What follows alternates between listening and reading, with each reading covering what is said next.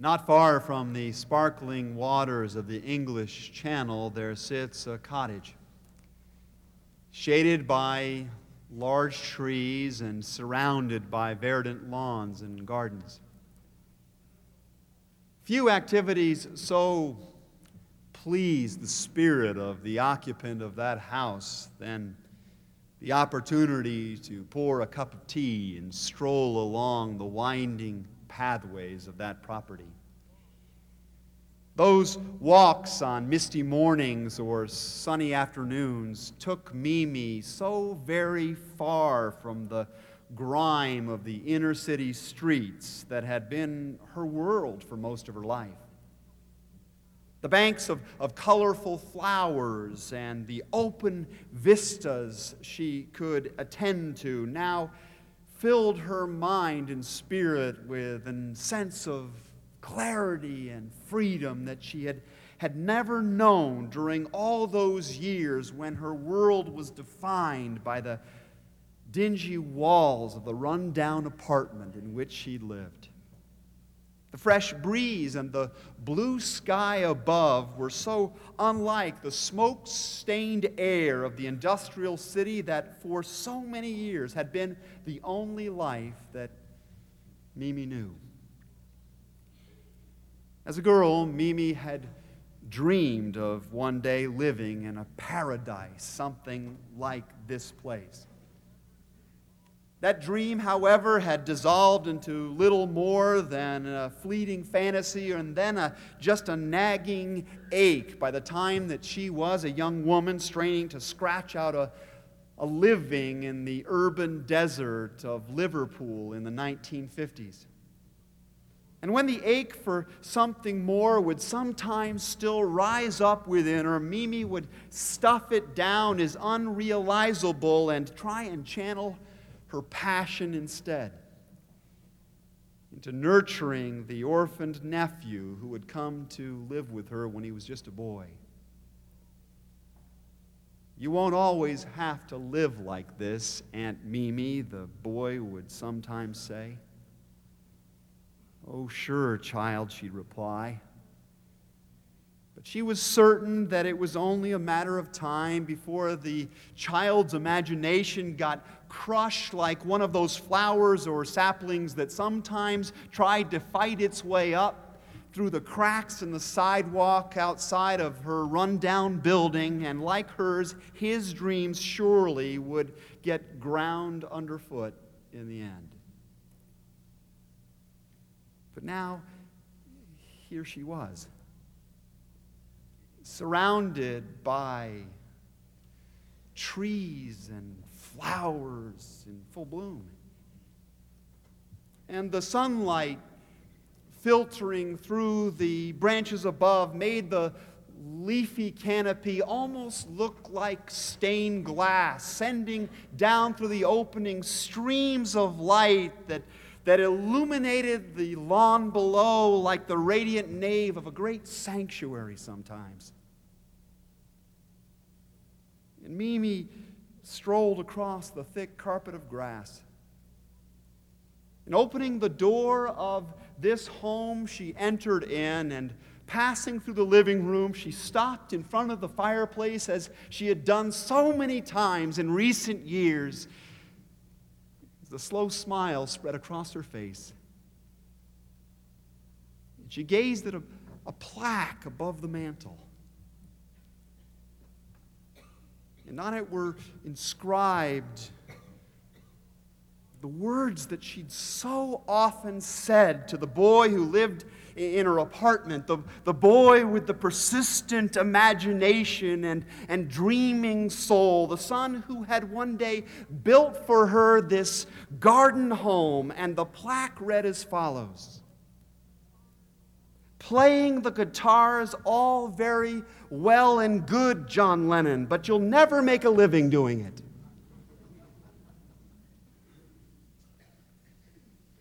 It's wonderful when someone has a dream that just won't die. And it's all the more wonderful still when that vision is one that wants to bless other people by its fulfillment. Have you got a dream like that? Have you got a dream that large? I'm not talking about that vision we sometimes have in younger days of, of, of getting good grades or into the right school. Uh, I'm not talking about the, the hope we have of, of being a success in our vocation or achieving financial security. I don't mean the vision some of us carry of mastering a, a particular skill or, or shedding those unwanted pounds. I'm not even thinking of that ambition to see our kids grow up healthy or, or of retiring in the sun one day as noble as those aspirations truly are. No, when I say dream, I'm referring to those vast visions, those deeper longings beneath the surface of all those other kinds of hopes. Mark Twain once observed that there are times when you don't quite know what it is you do want. But it fairly makes your heart ache. You want it so. And I think if we were to spend sufficient time together to reflect long and hard and find the words to describe something of the nature of that ache, we would find ourselves describing some fundamental longings that unite us with every person who has ever lived or whoever will. And I'd like to think with you today upon some of them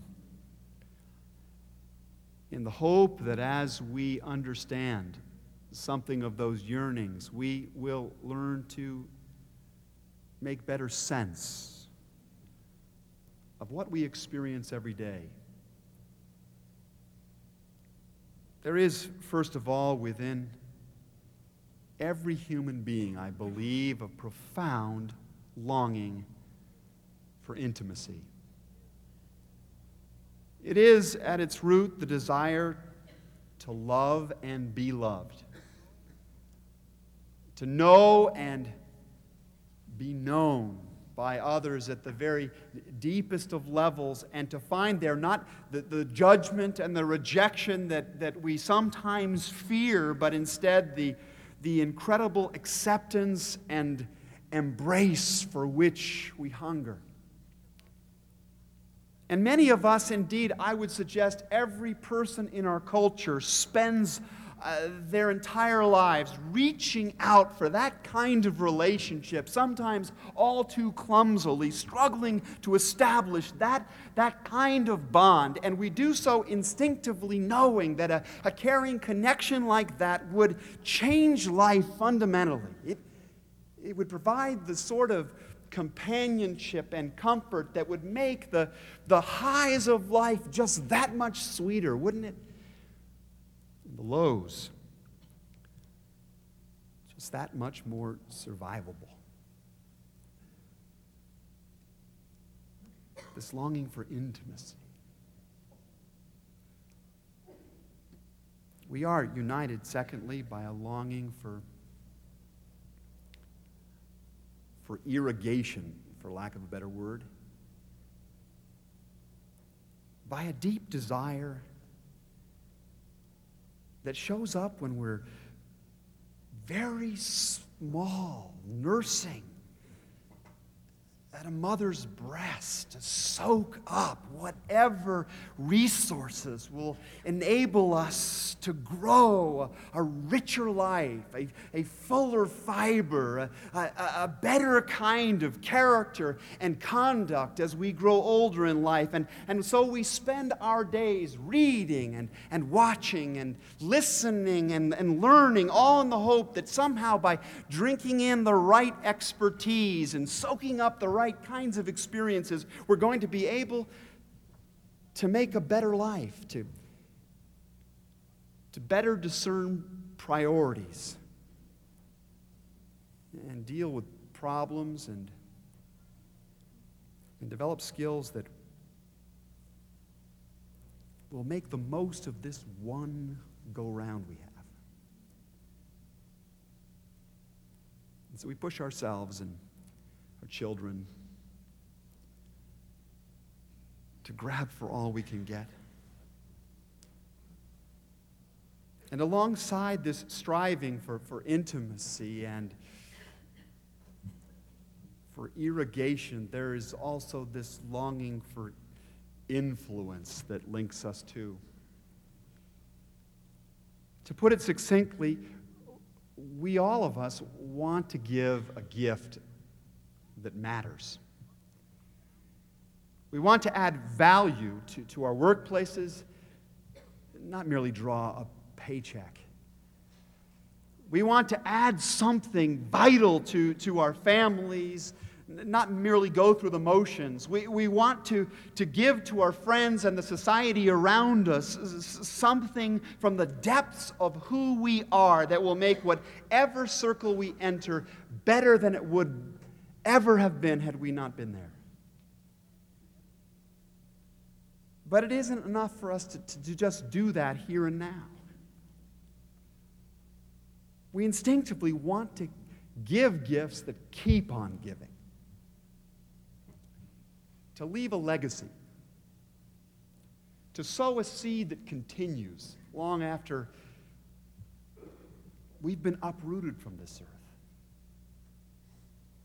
And this is the longing for immortality, I suppose, that's native to every human being. It's behind all of our efforts to write the great novel, to paint the great work of art. It's there deep within the, the hunger and the effort to, to build the big business. It's there in the soul of those who work to spawn a family or shape an enduring institution. And whether we think of ourselves as religious or not, every one of us wants some part of eternal life. Finally, I, I believe that within all of us there lies a longing for illumination. At its core, I suppose, it's that desire so simply captured by the late Charles Schulz when he pictured that beloved character, Snoopy, of all creatures. Maybe you know the image I'm thinking of. It's the one where, where Snoopy, and wrapped with the wonder of some dimension of life, tosses his head back and dances with abandon in the sun. All of us want to know something of that illumination, don't we? Uh, we want our lives to, to be, in the end, uh, a dance of gratitude and not merely a, a dirge of grief or, or grumbling. We want to sing a song of joy as we live, not spend our days sighing or sulking. We long to be the kind of people who, who frequently lift their heads and rise on their toes and celebrate the sheer wonder of life's unique, unrepeatable light.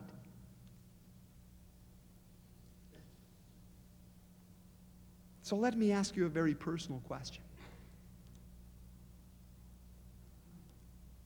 Are you finding any echo of those sorts of yearnings in you.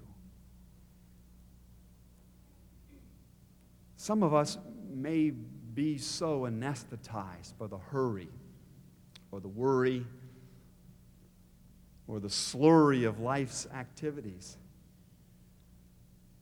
that we're hardly even aware of that ache in our souls. For others of us, these longings may well be a dominating and daily throb, but in either case or in between, where these yearnings are not met in the best way possible, life within us and within our wider culture becomes something of the desert that Mimi experienced in her earlier existence. A place of narrow walls and shadows and mere hopes. But where they are met in God's way, life on this earth can become the garden for which we were made. I said, for which we were made. That's a religious confession. For it has been the conviction of the Christian church throughout the ages that, that this ache within human nature is not accidental as in just uh,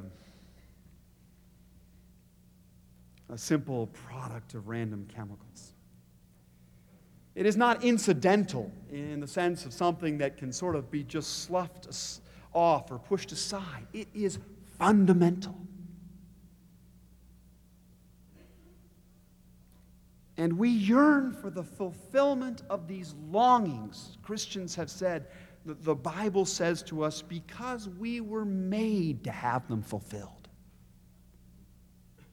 And at the root of the human person, of any race, of any culture or society, embedded in the very code of our existence, I believe, is a collective, if sometimes unconscious, memory of a time when that primordial ache found an answer in God's plan.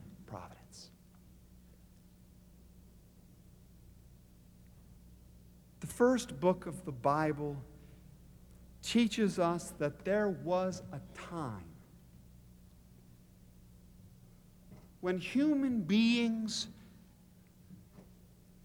had an identity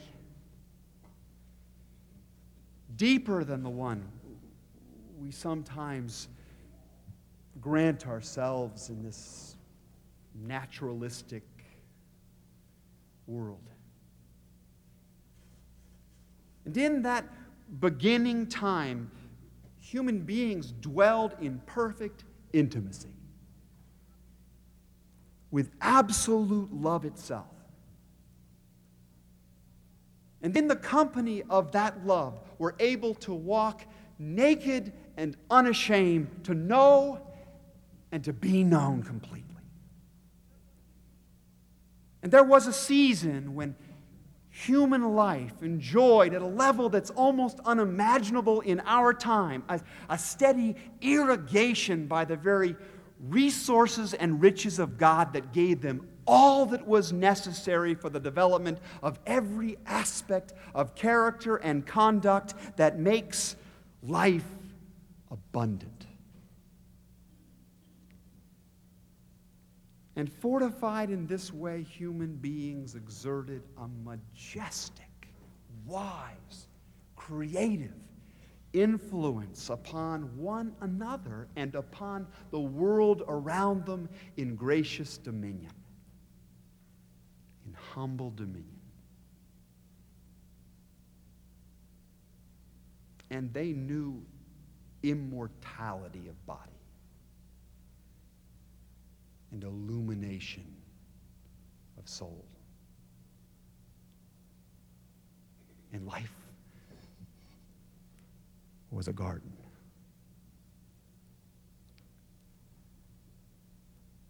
it isn't so much anymore.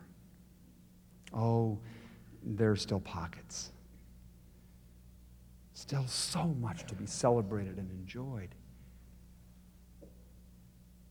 But the Bible teaches that turning against their creator, human beings, progressively came to seek to fulfill their longings by other means than those which he had provided. And as a result, lasting intimacy has been lost by growing alienation. And, and, intimacy itself has increasingly been traded in our time for momentary ecstasy. And in our day and culture, millions live economically flush but spiritually parched existences. And children pursue influence now with guns. And those with the capacity to do the most good increasingly seek the good life instead of a life that is good. And immortality has been reduced to a matter of cryogenics or a page in a book or, or, or a hand and footprint in the concrete of human fame. And many of the allegedly most illumined souls live with little gratitude and only moderate joy. By grace, it's not this way everywhere, as I've said. And, and by grace, one day, it will be this way nowhere. You see, God has a dream that won't die, that will not be crushed, that cannot be destroyed. No what, matter what pressures appear to prevail against it. And a much greater John than the one with which I started today was given a vision to see God's intentions. And the last book of the Bible, amazingly, tells us that God's plan is to bring things full circle, back to the beginning. And there will come a time, this book says, when intimacy with God and with people will be perfectly restored. And they will see his face, the scriptures say, and his name, his identity will be upon their very nature, renewing all of their relationships. And the river of life, the Bible pictures it, God's life will flow, not just in, in a little church here, in, in the missionary's life there, but through the very center of human culture again, irrigating it again and bringing forth every good fruit. and healing the nations. How they need to be healed. And no longer will men and women be cursed by confusion as to what their influence is meant to be used for. For the throne of God will be in their midst, says the scripture, and his servants will serve him alone, his purposes, with all of their gifts and immortality will not be a fantasy, but the norm.